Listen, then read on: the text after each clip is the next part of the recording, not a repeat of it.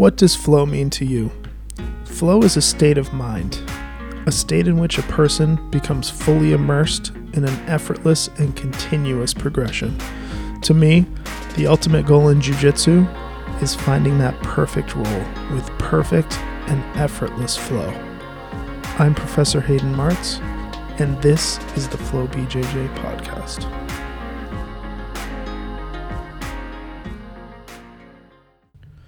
Hello, and welcome to the Flow BJJ podcast. Today we have episode nine, and we have a special guest.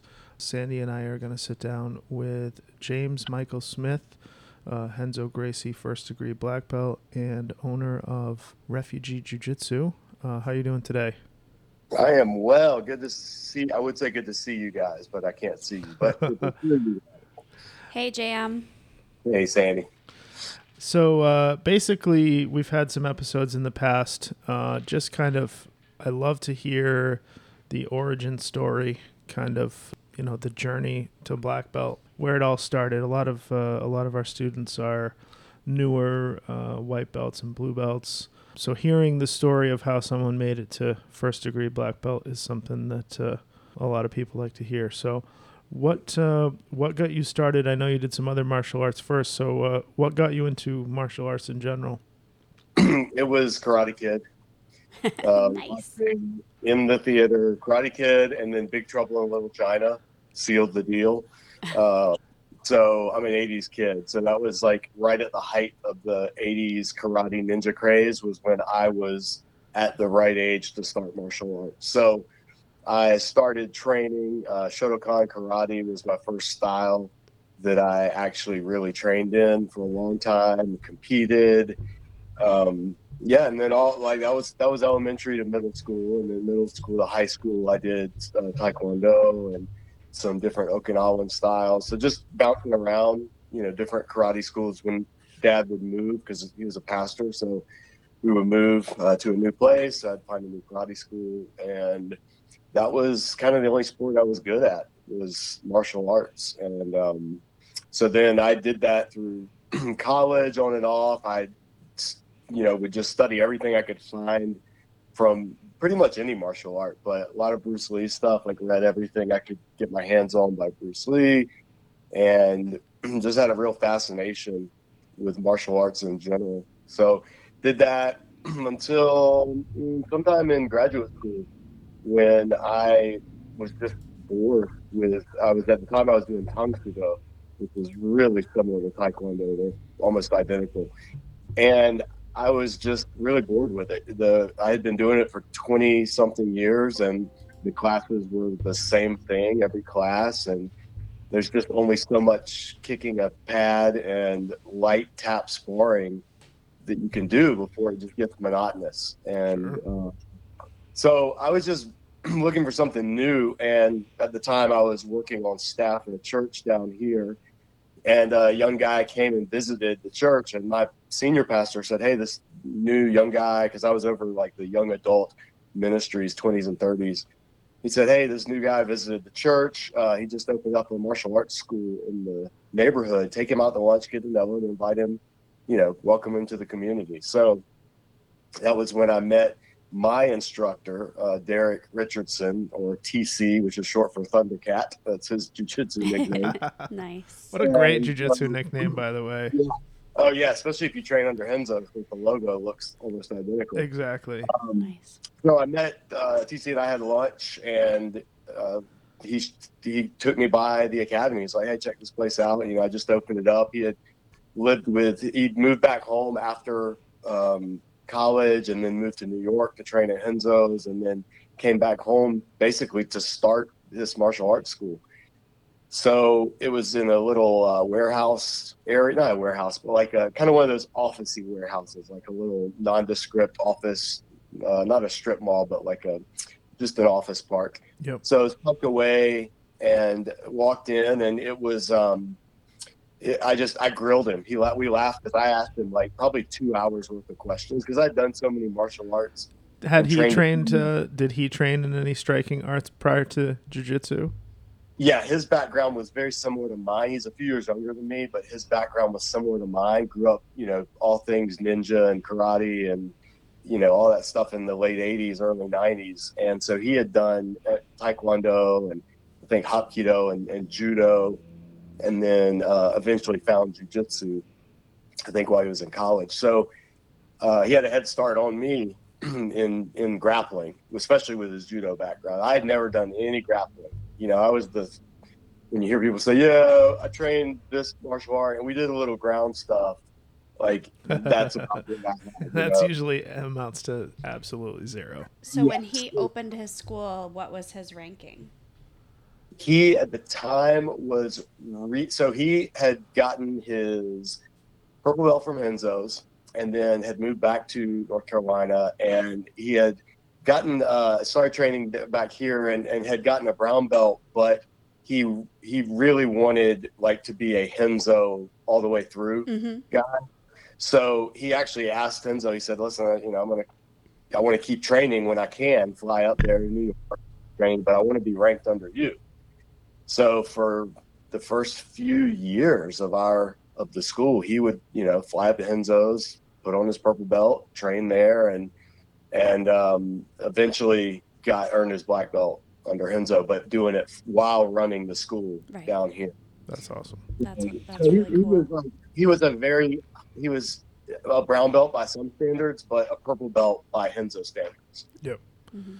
Yeah, So, so- so backing up real quick, a question that came to mind as you were moving around looking for karate schools as you were in middle school and high school. How how did you go about finding them at the time? Because No internet at Right. the time, so it was a phone book or Black Belt magazine. You know, they have listings of directories, and but we lived in smaller towns, so there was never anything near me. Um, so it would just be like driving by somewhere and seeing it, and going in and trying a class. Were your were your parents really committed to keeping you in the in martial arts, or was it you dragging them along for the ride? No, they saw that that was one of the things that I was really uh, committed to and really good at, and so they were very good about even when we moved. Like we, I grew up in Savannah, so even when we moved to Macon, Georgia, which is in the middle of the state, my dad would uh, drive me back to Savannah, like a three-hour drive, to compete at a, a karate tournaments because we used to do those every month. Nice. Cool. So they were they were pretty devoted. I think that was the the one regret my mom's told me is when we did move. The one thing that she was sad about is that I had to stop doing karate at my first school, which had become like a family. My instructor was you know like a father figure. His son was one of my best friends, and there was like a little group of us that trained together, competed together, watched '80s karate movies together. I know my mom is probably going to listen to this podcast, and I'd be lying if I hadn't watched The Karate Kid at least a hundred times too. so I I can't be completely silent while you say that that was uh, the factor for you starting. Um, Absolutely. yeah. So Well, I, I, actually, I should say, my first foray was Rocky. I wanted to box when mm-hmm. Rocky came. So my parents bought me a little boxing gloves, but I quickly realized you can't box by yourself. So then we decided, okay, let's try karate. So boxing fizzled out very quickly. My friends and I would like, I would give one one glove, and I'd take the other glove, and we just realized this is not just So- slugfest. So JM, I get this question a lot, and because I've never trained any other martial art besides jujitsu, what is what would you describe the difference between jujitsu and uh, karate would be? Um, the, the way I break it down when people ask, it, which they inevitably do, you say jujitsu Yeah. and they make hand motions. They make the hand motions. Yeah. crazy. Uh, the way I do is I say the focus of karate or traditional martial arts is to strike, to to to hit your opponent, to do damage through hitting, kicking, punching. You're trying to hit them. You're trying to do kinetic damage. The focus of jujitsu and grappling martial arts is you're trying to control the person who's trying to hurt you, and you are free to use strikes. I, I'm a firm believer in strikes as part of jujitsu as a whole curriculum. But the goal, especially when you move into a sport, uh, setting, the goal is control and to uh, render them either unconscious or unable to continue. And then we then I talked to them about you know what tapping out is and how we train it and, and all that kind of stuff. But one is to control your opponent, and one is to damage your opponent. And and there's some overlap, but that's how I present it. Yeah. Awesome. I will direct everybody to this podcast No. if I if I don't if I can't do it properly. I, I tell them you're not. It's like I, I usually ask, "Have you seen Olympic wrestling?" And they're like, "Yes." Okay, you, we you're not trying to pin the person on the ground. You're trying to make the person say, "I quit." Yep. And that's the simplest way to. Ooh, explain I like that. Yep. Thank you. So, a lot of people who have been training for maybe six months or a year um, really like to hear what it was like training as far back as you started. So, how how many years have you been training altogether? I started jujitsu training. I'll, I'll just limit to jujitsu. Um, in I believe it was either late late 2006 or early 2007. I'm I can't quite remember. I get everything kind of runs together in my Yeah. head. But around 2006, 2007, I, I had my first jujitsu competition in 2007. Nice. So, but I think I might have been training. Like, I think I might have started slightly before then. And I started jujitsu two days a week, and we have a, a martial arts curriculum at the academy, like a mix. It's not mixed martial arts sport, but like a blended martial arts curriculum. And I was doing that primarily, and jujitsu as well. So I was kind of training two disciplines, two belt ranking systems at the same time. Um, so it took you know, it took me a lot longer in my jujitsu journey because I was also focused on my uh, black belt in our martial arts program as well. Dividing time, yeah. Right. So, what was the uh, what was the early days of of training jujitsu like for you? Uh, tap out shorts and uh, no, it. So I started right after uh, the Ultimate Fighter kind of blew up. That was 2005. I started shortly after. Was like I really do want to. I wanted to train jujitsu or grappling for a while because I suck at it. I don't know anything about it. And then when TC moved into the neighborhood, and you know, it's just like God was like, "All right, here you go." Um, so I started that. It it was um, it, it was it was just coming on the scene. Like you could tell people, "Hey, do you do you know MMA or UFC?" at the time, and they they were most people knew what the UFC was, even if they didn't watch it. Right. And so you could say, okay, when they go on the ground, that's jujitsu. And people would have an understanding of what you were talking about. So that was around the time that I started. I, I didn't roll with a black I didn't know a black belt until uh, a while, like in a training session. I mean, I, I had met Renzo as a white belt, but I didn't actually train with a black belt until I was, I think, well into my blue belt because there were just so few. Here in North Carolina, there were maybe at the time I could have probably named about four or five black belts Yep. uh, in the state. I'm sure there were a few more. You know, Royce had been here setting up schools and uh, since the 90s, so there were. But in terms of my knowledge, I, you know, black belts were just these mythical beasts. that, It was absolutely the same way here when I first Yeah. started. I mean, It may still be. uh, you know, four four or five that I could think of, maybe a few more that I wasn't aware of, but same idea. It, uh, yeah, people are spoiled now um, to have so much knowledge right at their fingertips. Um, Yeah. was there anybody that started when you started that made it all the way through to black belt with you? Um, not yet. There are people that made it. We had a most of the people obviously made to blue belt and then stopped because that's just what blue belts do. Yep. Um, but we had a few, uh, a couple that made it to purple, but then they were uh, like one of our really good uh, grapplers made it, almost made it purple, but then had some health issues, had to stop. One of them did make it to purple, but then went off to college and then just life, all that kind of stuff. So they they kind of trickled away. Uh, a number of them made it to black belt in our martial arts program because that's about a you know four to five year uh, curriculum. It's Mhm. it's not the curriculum. So there were a lot that made it to black belt in that program, but um, I'm so far. We've got a couple of younger ones that started. They were probably like five or six at the time. Now they're uh, you know late teens, getting into early twenties, and purple belts. So uh, we, we'll see. But yeah, no, I'm the only original that I know. Yeah, I'm the only original uh, student that in jujitsu that made it to black belt under TC. It's crazy how that works, isn't it? Mm-hmm.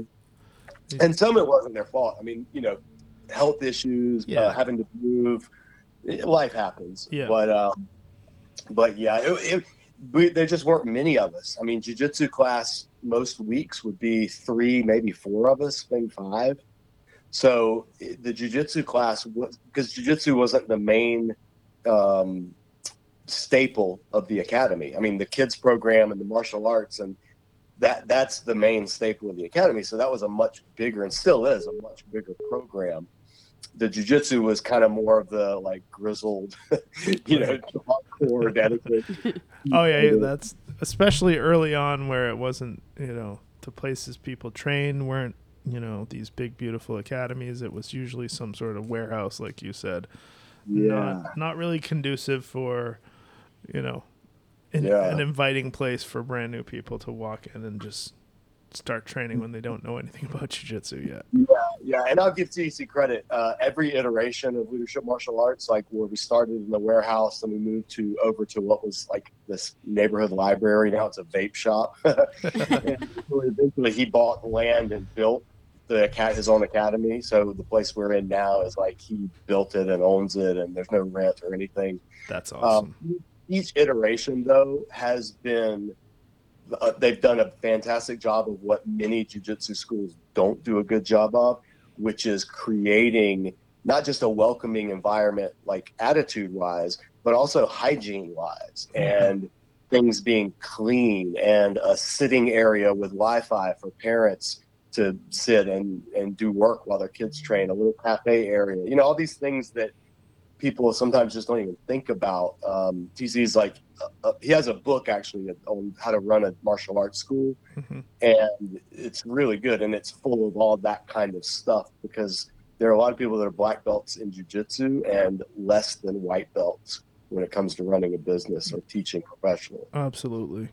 That's one of the things that Tom really tries to instill in in his affiliates is how to run the business side of things. Not not the, to make money, but how to operate successfully and how to have A professional. a professional you- environment. Yeah, that's huge. That's absolutely huge for growing and, and retaining people and making people feel safe. Exactly. And uh, I think that helps invite more female students. It helps invite more uh, professional students, you know, doctors, lawyers, things like that. Yeah. And it helps your kids' program grow too. Um, Yeah, You know, parents. Because some of these kids in the kids' program are children of professional people, you know, and they, they don't want to just drop off their kids just anywhere because they're instilling a lot of trust in an instructor when they don't know anything about the art. They've never done it before, you know. Yeah, it's a huge responsibility for anybody teaching, especially teaching kids. Yep. Is you are there's an element of trust there that you know you you you and trust trust has to be earned. Uh, it, it you know it has to be earned all the time. Mm-hmm. And that that goes for teaching anyone. Um, you know, you've got to you've got to definitely stay on top of your game in all areas for sure. So It's- I know that you have some because I've heard some of them. Give me uh, give me some stories here of uh, time with with Renzo training at, at the Blue Basement or training any any trips that you've made. I like the cruise. I want to hear a little bit about the cruises you've been on. Oh yeah, yeah. Those are two yeah two separate things. I, I'm happy to. I there's a lot. I, I've blogged about some of my trips up to Renzo's, especially my first trip when I was a blue belt. Um, and there was there were those trips all blurred together. In the beginning, TC would take me and our other blue belt at the time. You know, there were only two of us that were blue belts, and so the three went up to Manhattan, got an apartment, Um, you know, walked around the city one day, and then the next three days straight, we're just doing like two or three classes a day at Renzo's, which I do not recommend actually. That's got to be a lot. Do two at most, but realize that the level of training is going to be higher than what you're used to at your academy. So pace yourself. um, but we, yeah, there, there's we. The first time went up, it was very deer in the headlights. I was gonna say that had to be like eye opening as a blue belt going okay, there for the first time. Yeah, so this, this was yeah, I was a blue belt. This was at the heyday of the UFC. So this was when UFC was like at its peak before the Reebok deal. Um, you know, when it was like the best years of UFC by far, I think. So I get up there as a blue belt. Now I have met Renzo twice at this point. Once here in Charlotte when he came to corner Roy Nelson at UFC. Uh, that's when I first met him. We, TC, myself, one of our students, and and wives went out to dinner, and we had sushi together, and um, just hanging out in uptown Charlotte, which was really cool. And Renzo was, if, if you see him in any interview, if you see him on TV, if, if, wherever you see him publicly, that is exactly what he's like in private. um, Matt Serra is the same way. Those, those two guys are exactly like what you see when you see them on you know any media. So I'd met him then, and he knew me because uh, I do uh, drawings. I do martial arts portraits, and and I had at that point been drawing a lot of fighters and a lot of jiu-jitsu people, especially. So I would, whenever you know, I, I think I gave him or showed him a print or something, and so he saw what I'd done. I posted some of my work on um, online, and I he had commented, I think retweeted or something, the the portrait I had done of him, and where he's sitting against the wall. It's it's like one of the more well known portraits that I've done in jiu-jitsu. So he retweeted it, and I just sent a message said, um, "Glad you like the portrait. Here's a proposition for you. When I come up there to train, how about I'll trade you this original for a gi, uh, an RGA gi and rash guard." you know, like we'll, we'll just kind of joking around. And so he was like, my man, absolutely. Come on. awesome. so this was like months before we actually went up there. So when we got there, I, I took all my drawing stuff. I was like, well, for sure, I'm going to give him and have him sign the original because we wanted to auction that off and to help raise money for a, a cause that we were supporting at the time. So I was going to auction off the original after he signs it and then give him all the prints that he wanted and, and some other uh, drawings that I had done for him as well. So I, that's all in the background. I get to We get to John's class, Murder Monday, the John Danaher Monday afternoon class. I'm a brand blue belt. I we I went and did the morning class, John's seven thirty a.m. seven a.m. class, which is really like an eight a.m. class because he was always late. And I got tapped out probably a hundred times in the round it was no gi, so uh, you don't even know what rank everybody is. And I'm a blue belt. I'm rolling with somebody. He taps me out five times with the same thing. And at the end of the row, I'm like, please tell me you're a black belt. He's like, well, I run the affiliate and such and such. like, okay, all right, you're an instructor. That makes sense. It was like just totally demoralizing. So that afternoon, uh, we're working. It's John's class, and there's probably about 60 or 70 people on the mat. I mean, it's packed the blue mats at the time before they put the nice Fuji mats in, they were like slip and slide. It was like that vinyl yep. uh, covering, and then, I mean, it literally turned into a slip and slide as soon as you started rolling. So we're I'm with my partner, and there's you know a huge crowd of people, and Renzo walks in, and it's a big deal when Renzo shows up because as he's gotten older and gotten more expanding around the world, you know, he's not in the academy as much as he used to be. So people are like, "Oh, Renzo's here," and some of the students up there had never met him yet at that point. And he walks through the class and he looks over and he sees me. Now I have only met him in person twice, and you know, in passing, you could say, or one dinner. But in this room of like 60 people, 20 something of them are black belts. And he sees me and he like comes over, my man, how you doing? That's and great. Hug and, how you doing? did you bring the artwork or you know mention the artwork or i think i mentioned something like that and he's like oh yeah yeah yeah see me after class and the guy i'm partnering with, who's a student there, was just like, "Wait, what? How do you know Renzo?" so I told him it pays to be a decent artist, even if you're a mediocre grappler, because then you're at least known for something else. so I in that class though, so that's one thing that's just mind blowing. Renzo remembered me and walked over and like made a point to talk to me. Then the other thing is when we were walking in, getting ready for class, uh, just in the locker room getting ready, and George St. Pierre walks in, uh, just starts getting ready, take, you know, changing. Uh, Frankie Edgar walked in, starts changing. Um, I think in that class, Sapo Natal was there. Gunnar Nelson walks in with his guys, to, and then Roger Gracie walks in. Wow. So that was my first class at John's. That's was amazing. UFC, Frankie Edgar, Roger Gracie, Gunnar Nelson. I mean, it's just ridiculous. So, That's it- I tell crazy. people it's like signing up for a, a basketball camp and going there and like the dream team being there during warm up. So obviously you understand the gravity of that situation now, but did you realize it at the time? Like how Yes, I did because of my uh, because of UFC and artwork that I've been doing. I, I was I was very like it was back when you could really follow UFC. There weren't fights every weekend. They were like once a month. Yep. And so you knew all the fighters, you know, even on the undercard. And so yeah, I knew the people, and I was like, this is this is insane. Um, it's just insane. Like I should not be in this room. was Uh, Renzo still fighting then in that time frame? That was right before he took the Matt Hughes fight in Abu Dhabi. Gotcha. So I think like the next year was when he and Matt Hughes did Abu Dhabi. Um, and then after that, I think he had a couple more, you know, with Sakuraba and then his uh, one FC. But yeah, that was that was just before his uh, Hughes fight. Gotcha. Okay. You're the type of per- person who is more of a, a studier and a historian, so you understood the the gravity of that. But I I can't say that most blue belts would realize how spoiled they were to walk to walk into a room like that.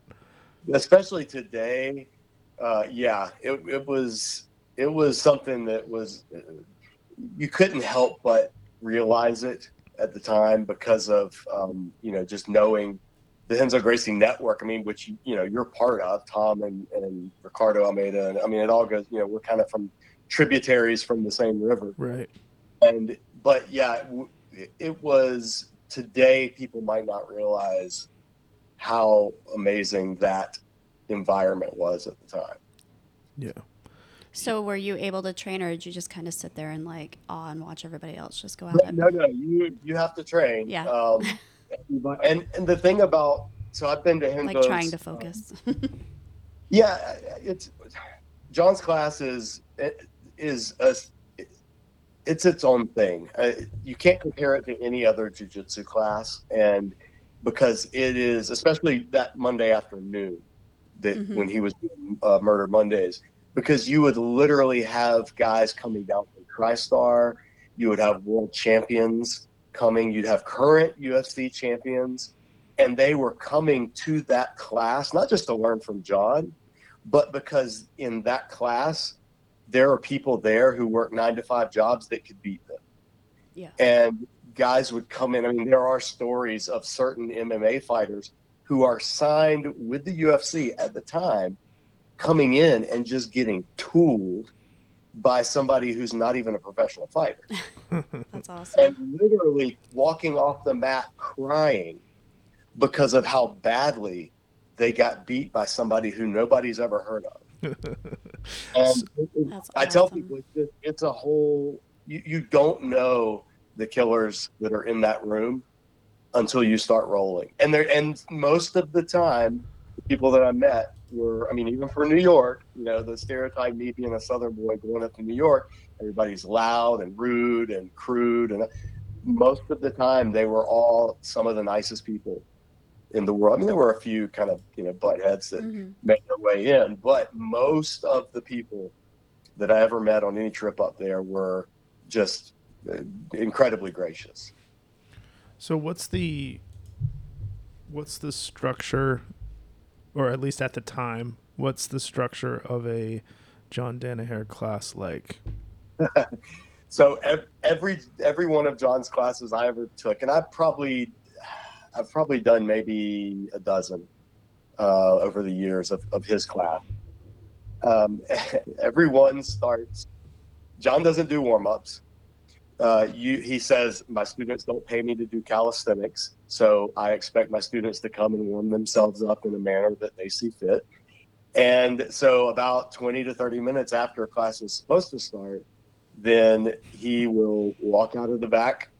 He would, obviously, he's not there anymore, but he would walk out of the back room. And at the same volume that I'm speaking right now in a room that's, you know, massive, he would start talking no interrupt, no introduction, no nothing. It would just be John walks on the mat. Everybody realizes, oh, John just walked on the mat. Everybody kind of starts milling over there, and then he says, "So here's the position. Your partner's standing over you. He's got a da, da, da, like he just starts talking and demonstrates the move.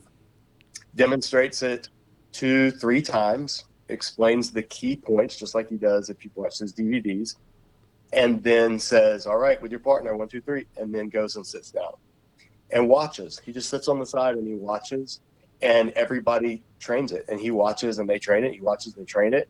And then he says, All right, guys, and gets back up and he says, Now, here's what I'm seeing. Some of you are doing this. We'll do this, do it this way.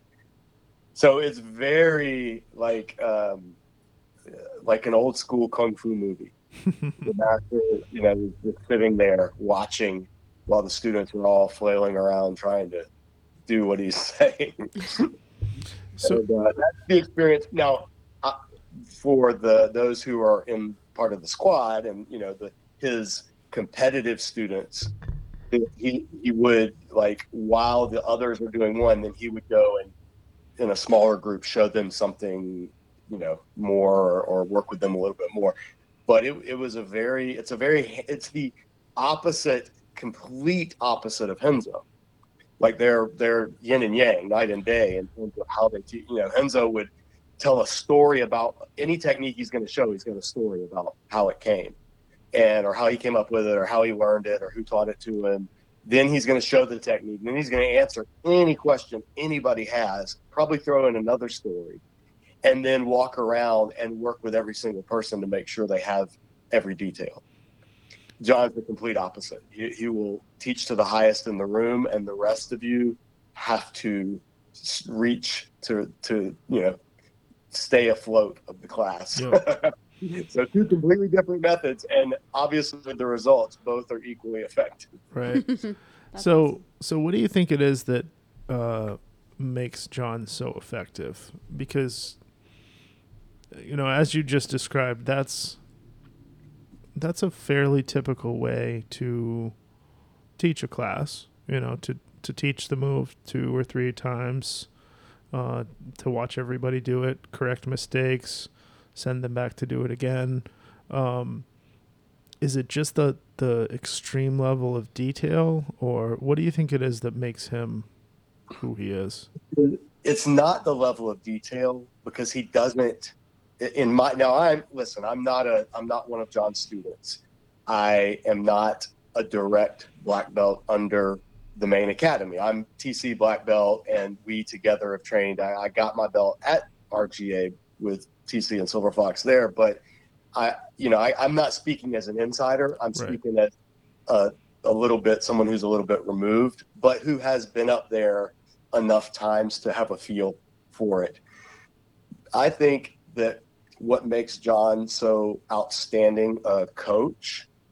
And I think he's a better coach than an instructor. But the, the athletes he coaches are the ones who are phenomenal. The the people who are in his class are good, but it's but there's a wide range. Mm-hmm. So not everybody who just comes to one of John's classes is going to be a star in jiu-jitsu, but the people he coaches, they probably all will be. Yeah. So in that in of itself, I think is part of it is he pours into the students almost with a savant level of focus, like like Rain Man level of focus. uh, every match, I mean, and Gordon Ryan had said this in interviews about John that you know John doesn't do anything socially. He goes home and watches tape of martial arts, not grappling, but all martial arts, judo and sambo and everything wrestling. That's what I was b- about to say too. I I I'm at an even further distance away from it than you are, having never even sat through one of his classes. But for me, it looks like he spends all hours of the day studying, preparing for those few hours that he's training his his elite students. Like the the level of study in between teaching is just off the charts. Yeah, it very much so. And it, it's like those football coaches who break down tape and who are so specialized, you know, like an offensive lineman watches tape. He doesn't is not watching anything else but what the where the lineman's foot is in relation to his hand, in relation to the other guy's helmet, like that level of minutia. Yep. Um, I feel like, and from everything I've heard and know and, and what I've seen, that John does that with every martial, like all martial arts. And I think that's one of the main things that sets him apart is he's not a he, he's not a jujitsu genius. He's a he's a martial arts genius Right. and can teach you something about any martial art because of you know not not saying he's the best at doing those you know his body can barely hold up sometimes. And he I've never I he he was past his grappling days by the time I started training. Uh, he was getting into surgery time and you know teaching from the side and everything. But his mind was his biggest asset. Yep. and it was definitely I mean when he when he shaved his head it was it was the right move because he was Professor X team of mutants that were gonna you know dominate the world so it was fitting I wonder if, and this just occurred to me now, I wonder if those injuries and the lack of ability to physically train himself made him sort of double down on his study and the ability to try to make someone else, you know, the best, the greatest of all time. Yeah, I think it has to. I think in jujitsu, as we age, we are there's a point where you're not going to be the competitive world beater uh, that you were, even if you ever were. There just comes a point you're not going to be the gym enforcer anymore because age catches up with you and speed and injuries and all of that kind of stuff. So people in jiu-jitsu have a choice as they get older and more seasoned are you going to kind of cling to your own uh, ability to come in and, and dominate the room? Or are you going to turn your attention to raising up the next generation of people Right. that are going to be better than you?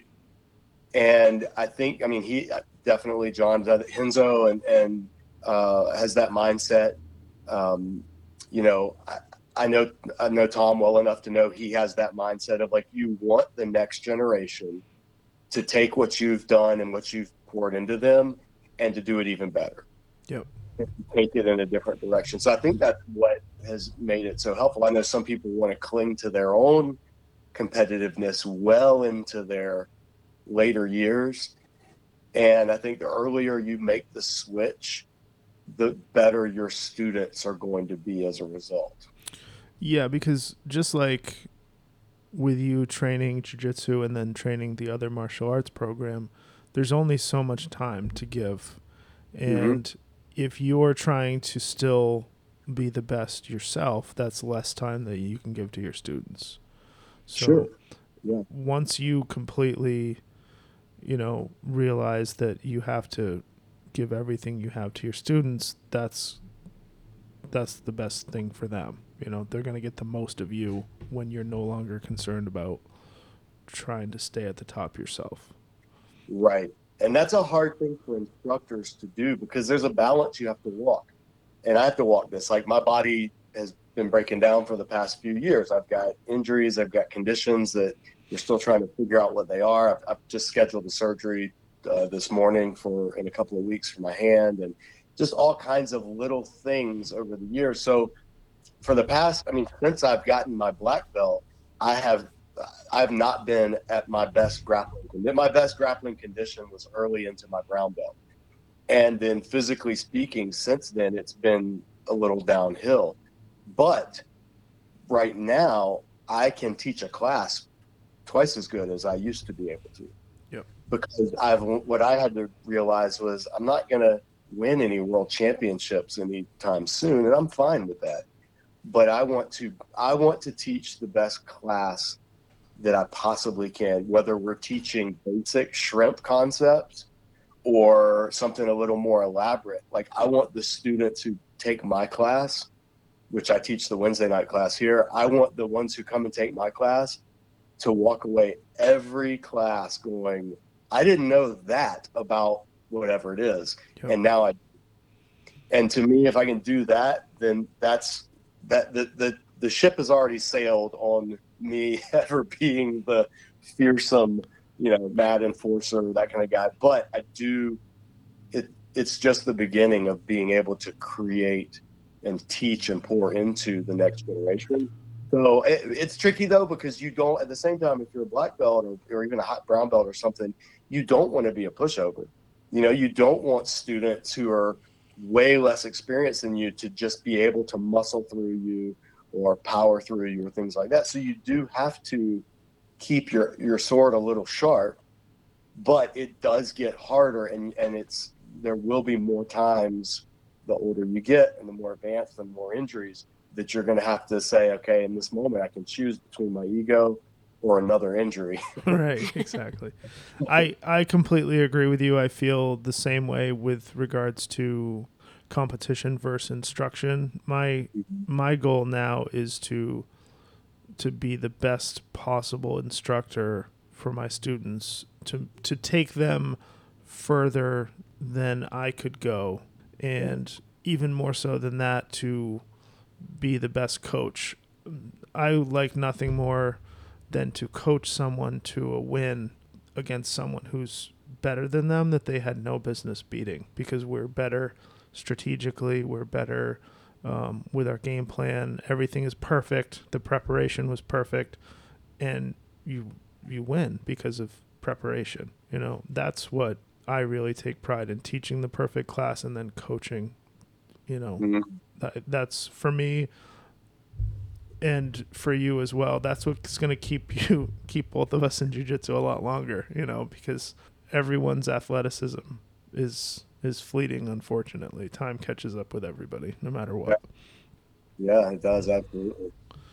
So tell me uh, or tell us about the day you got your black belt. That had to be for some people it's usually the most important day of, of their jiu-jitsu journey. Mm. Fill, fill us in on that day. It was it was in I believe it was 2018, 17 or 18. I have to go back and look, but um, I our our belt promotions are never known.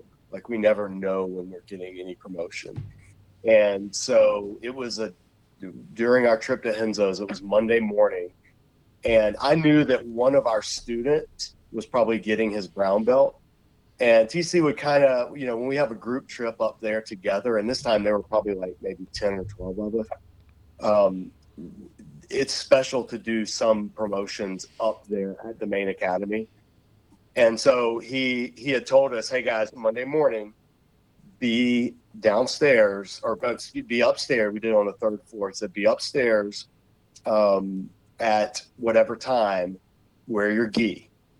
Now, the class after that was a no gi class, so we knew that it was so people could get promoted. hmm So, um, you know, showed up and and he he had gotten Fox the Coast Silver Fox. Carl Kravik is um, one of uh, one of my good friends who you know mentors and and people over the years who I've just think is the best kept secret in jiu-jitsu. Uh, just a phenomenal, phenomenal instructor. And he was there when I got my purple belt because we did a seminar that he came and taught. And so it was cool. He showed up that morning. And part of it was uh, practical because TC was at that point, he had not gotten his second degree. So if you don't have your second degree, you can't promote to black belt. Um, you can promote up to, I think, up to brown belt, and then when you get your second degree, then you can start promoting black belts. I, I'm, I think, I, I believe you're correct. But it's Renzo it, within the Renzo Association, and um, so Fox was there, which you know we were all gathered upstairs in the the MMA, like in the ring, the boxing ring, where they do MMA stuff, but there wasn't any training going on. And and I was filming, and my buddy got his brown. You know, people got a couple of people got stripes, not stripes. A couple of people got a belt. Um, and then I knew the big one. I thought the big one was my friend Dave getting his brown belt. Like that was going to be the big one. And so I was filming, and you know, he got his brown belt. He was surprised, and we were all excited for him. And in my head, I had thought I was about two years away from black belt. Like in my head, like I'm probably about probably about two years away. Then I'll be ready. And then uh, TC was like, "There's one more we have to do," and he pulled the black belt out of his uh, and I, you can hear me on tape. I just go, "Shut your mouth." I was that's literally the first thing I said to him was, "Shut your mouth." When he pulled it out, and he was like, "Get on up here," and I just I walked up in a daze. And he tied it on me, and Fox and him both tied it together. And, and Black Rob was there, gave me a big hug afterwards. And it, I mean, it was it was insane because we had to then go downstairs to John's class. Oh no. And I would then be going downstairs to John's class as a black belt. Ooh. And so then I was just like, oh crap. like the bullseye is even bigger. Um, and yeah, so it was it was a while. That that morning was pretty surreal. I had no no clue. Was I was thinking I was two years away from getting my black belt. That's awesome. It doesn't matter whose black belt story it is. It makes me tear up every time because um, just time. you know how much is put into it, especially if you've if you've been training for a few years. That Yeah. it's like so very many people want to get there and can't make it. Yeah, it was. So and- and to congrats. have it- I wasn't there, but it- congratulations. No, I appreciate it. Well, well, to have it done there too was Yeah. just real because you know, like I got to go downstairs and take a picture with my belt in the basement up against the logo. You know, like where where all these guys that I've watched for, you know, 13, 12, 13 years, they all that's the Renzo Gracie black belt wall. You take your picture there, and then when you open your academy, you put that as your academy Right. picture. You know, Yep. so I was like, man, I'm I I can do this now. And then if there's a promotion ceremony, like I stand with the black belts now, that just feels so wrong. um, but it, it was it was phenomenal, and it was the first is the only time I've ever genuinely been speechless. I they were like speech, speech, and I, I speak for a living, and I had no idea what to say. I mumbled something out about thanking them and and not to give up, you know, generic black belt speech, but I literally have no idea. I was still processing like, wait, what? That's awesome. I Yeah. yeah. I think every black belt story is is special because of the time that it takes to get there. You know, it's uh, Yeah. that's really cool. And Well, you and so how, after that, I went downstairs and changed to get ready for John's class, and it, the only people in the locker room were me and GSP, and he was getting ready for class. But I was like, George, hey, you know, I talked to him briefly. I, I'd met him years ago, but I had just drawn his card for Topps uh, as a you know one of the, the my jobs, my side gigs. And so I was like, George, I just drew you actually. Will, will you sign this original? And he was like, Oh, you're the artist, huh? Yeah. So we're standing there in our underwear in the locker room. You know, snap a picture of him holding the card up. I am the Uh, biggest fan of his. I loved him when I, we used to watch UFC. He's awesome. He's so nice and so personable. I think we even got like a workout video of his. What was? I don't Was remember it? that. yes, it was. I lent it to one of my friends and never got it back. It was like a VHS. That's amazing. Um, so you you've been a black belt now for four years, uh, going, I think going on four years. I think February will be four years. and you got your first degree just recently, right? It was last February. February. Nice. Yeah, back in February. So, just to transition a little bit, you have a couple different causes that you are working on. One of which we've sort of alluded to. Um, you're an artist and you draw MMA fighters, jiu-jitsu fighters, Star Wars figures. I mean, there's there's an endless amount of things that you draw or can draw. Tell us a little bit about your artwork, and then uh, after that, let's uh, let's finish up talking about uh, refugee jiu-jitsu. Yeah, sure. My the artwork thing. My undergrad degree. Two. I have two degrees in art. in college, so associates and bachelors. Um, and I years ago started drawing, uh, focusing on portraits. I just liked doing portraits and color pencil portraits, especially. And I would draw different fighter. The first fighter, technically, literally the first fighter I ever drew was Gina Carano, like right after her first uh, fight with Julie Kedzie back way back when. Uh, it was on the EliteXC card that Renzo fought Frank Shamrock on. But I saw a picture of her in a magazine and like I'm gonna draw this just because I'd done portraits, but I'd never done any fighters, and I was heavily.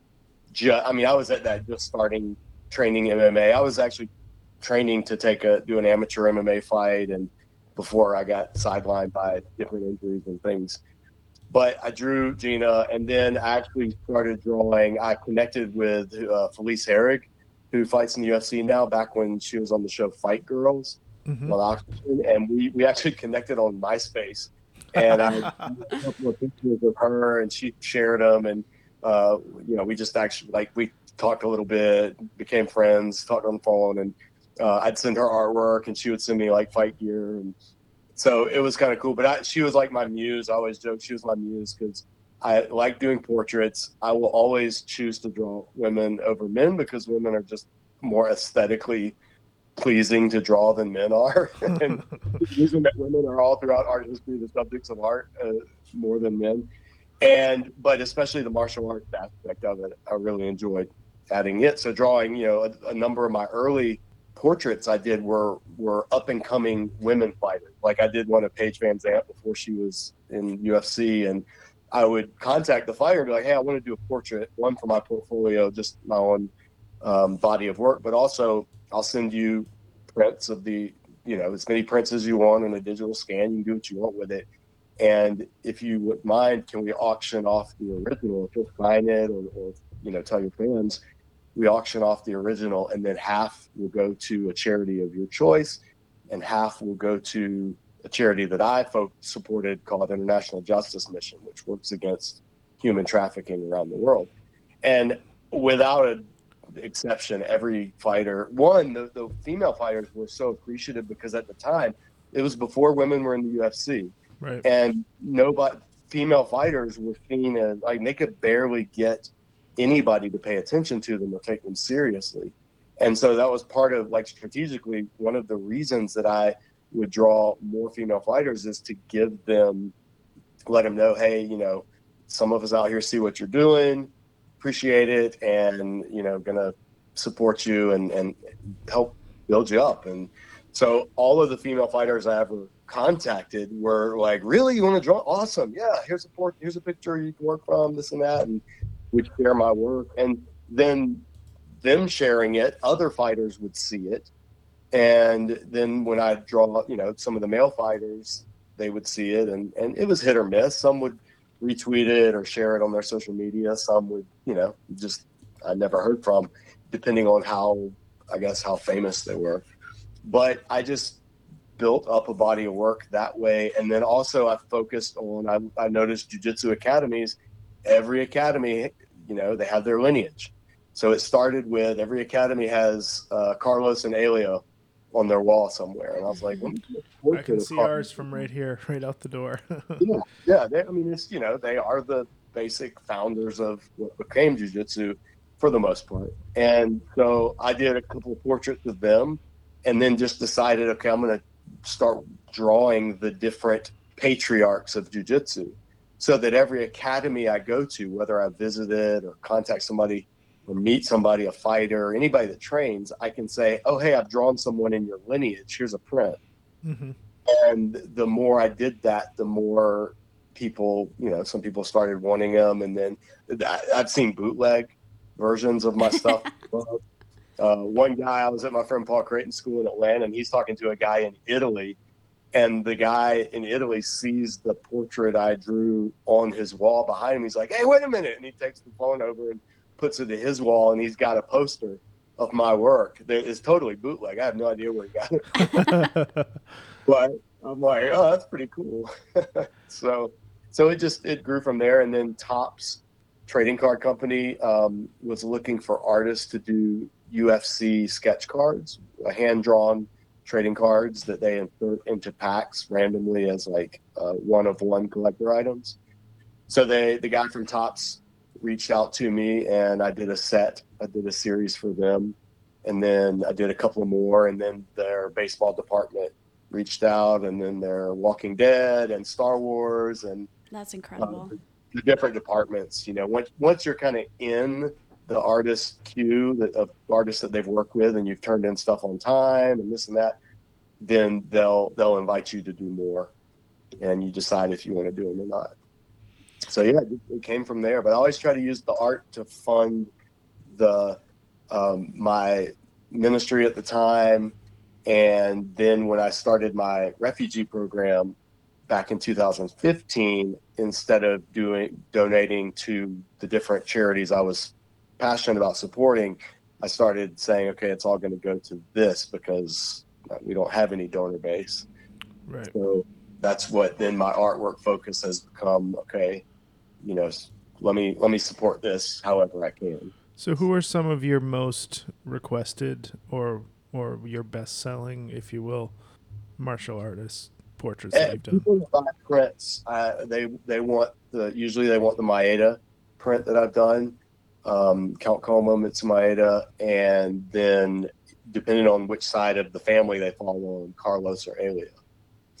Those are still, I mean, because that's kind of everyone's lineage for the Gotcha. most part. So everyone needs one of those to start their start their Yeah. lineage Starter again. pack. Yeah. Yeah, well, as Robert Drysdale would disagree if, if you read True. his recent book.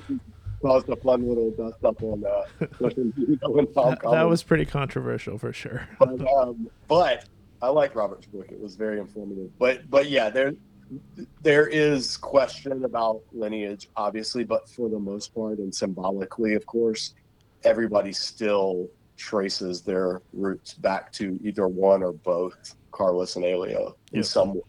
So, uh, tell.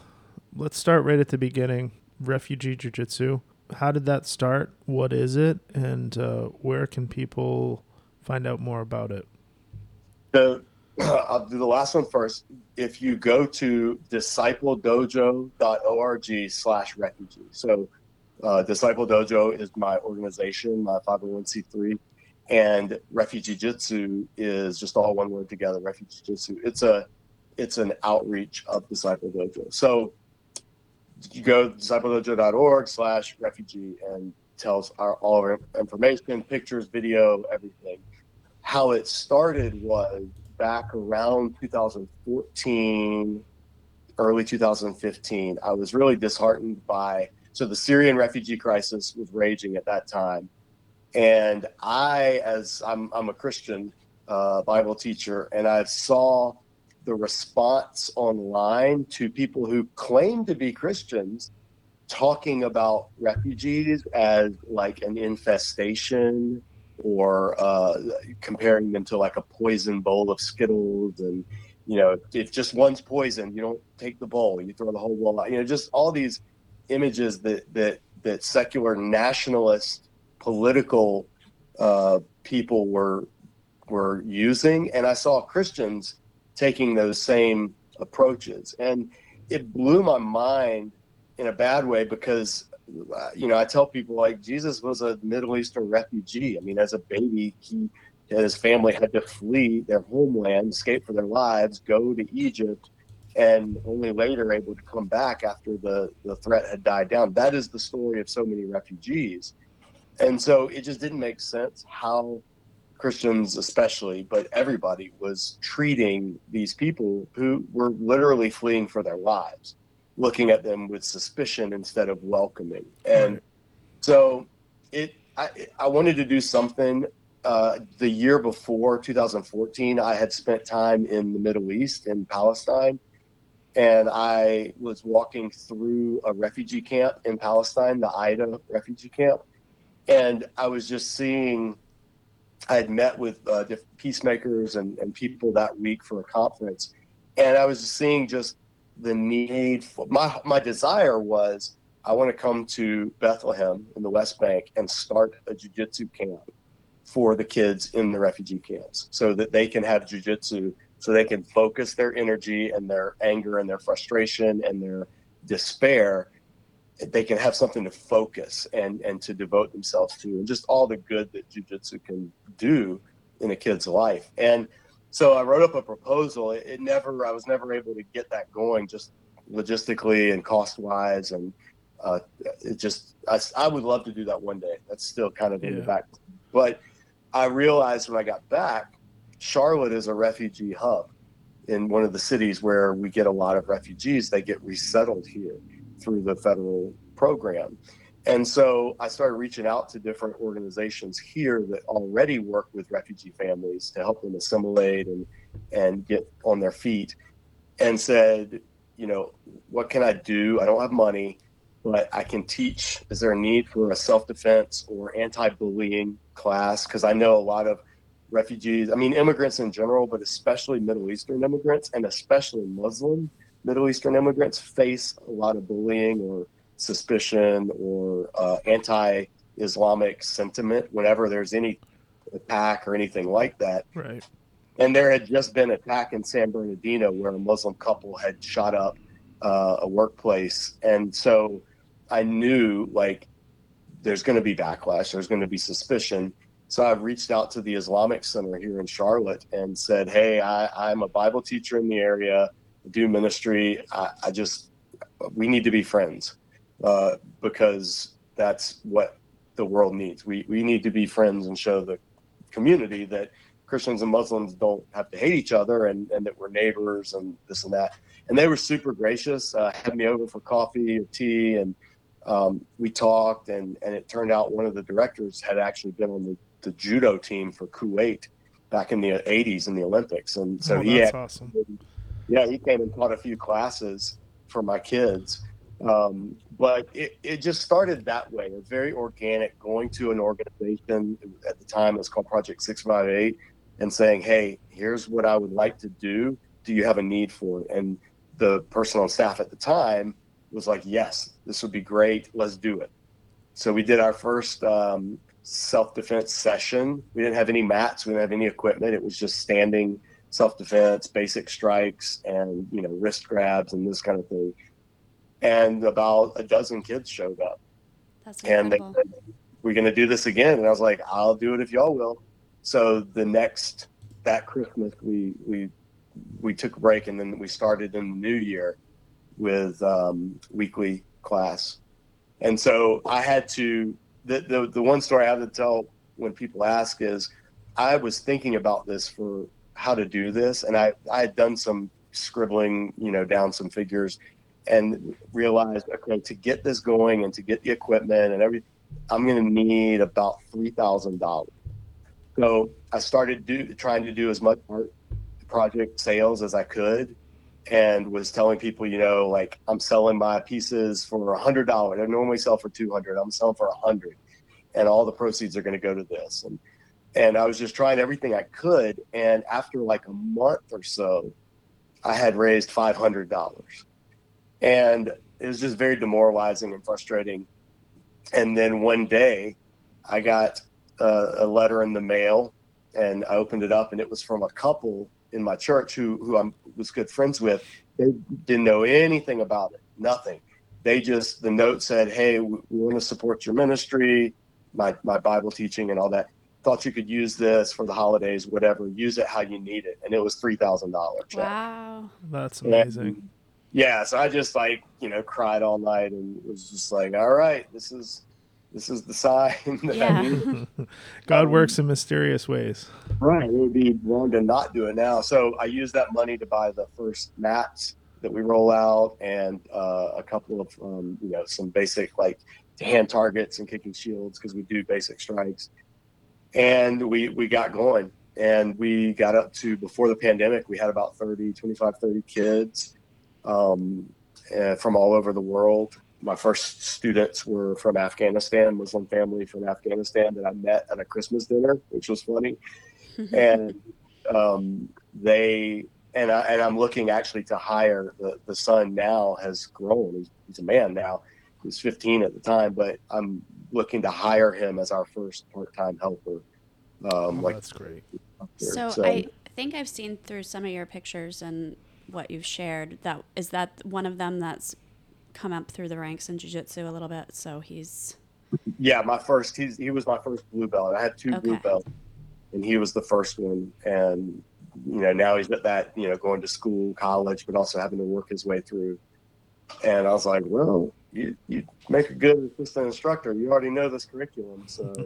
awesome. So that's why you know that's why we're for fundraising. The the more we can fundraise, the more regular monthly donors we have, then I can start budgeting, like hiring help, expanding the classes. Because we've we've had our classes are seven year olds or our youngest, and like nineteen and twenty, wow. and they're all in the same class because we we just have only have one class, ninety minutes a week. One so time. you have options for people to to be able to contribute to this organization on a monthly basis. So it um, Yeah, yeah, on the donor page at discipledojo.org, when you click the support button, you can choose to do a reg- one time or a monthly, uh, and whatever amount you want. But yeah, the, the more monthly donors, the more stable our finances are, the more we can plan long term. You know, I want to break into two classes eventually. We want to possibly get another location. Right now, we're meeting at a church that's really, really gracious to let us stay there and store all our stuff.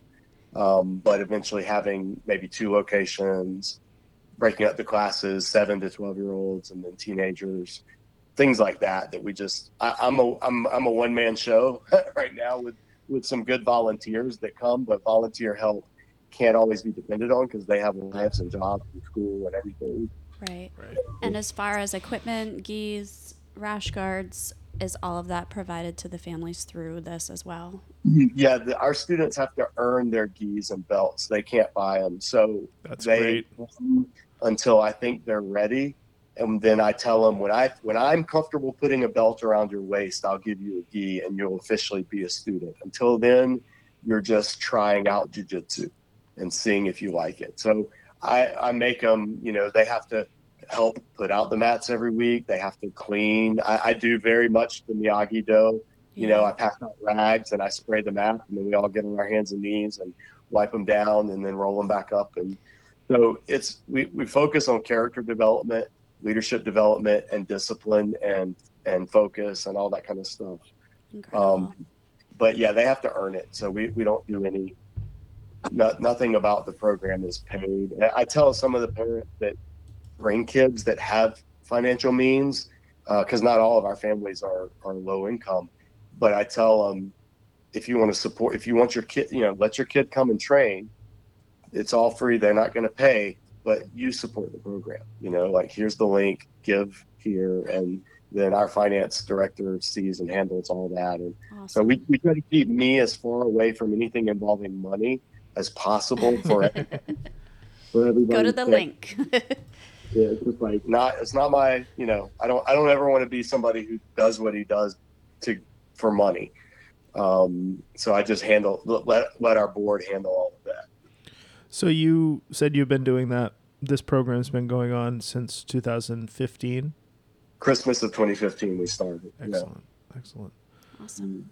All right. Uh, any other final thoughts you have? We're just past uh, the uh, hour mark here, so um, give us uh, just give us the website again uh, for both your artwork and for uh, RefugeeJitsu, um, where they can learn some more, if you would. Yeah, you can see my so the refugee the RefugeeJitsu website. It's discipledojo.org, and you at the top you can either click on the the link to find refugee jiu-jitsu or you can just do discipledojo.org slash refugee. Um, and then my art, if people want to see it, I don't update the page as much as I should because refugee jiu-jitsu and disciple dojo take up probably 90% of my time now but my art is at jmsmith.org. J- jmsmith.org. Yep. Excellent. All right, JM, I appreciate uh, appreciate you calling in and uh, coming on the podcast. So we'll talk to you again soon. Absolutely. Bye, JM. Bye. Good to talk to you guys. Thank you. Remember, you don't need to move fast. You simply need to move forward. Life presents all of us different obstacles. It's easy to give up. However, get up, smile, and put one foot in front of the other. Everything works out. I promise you. Tom DeBlass.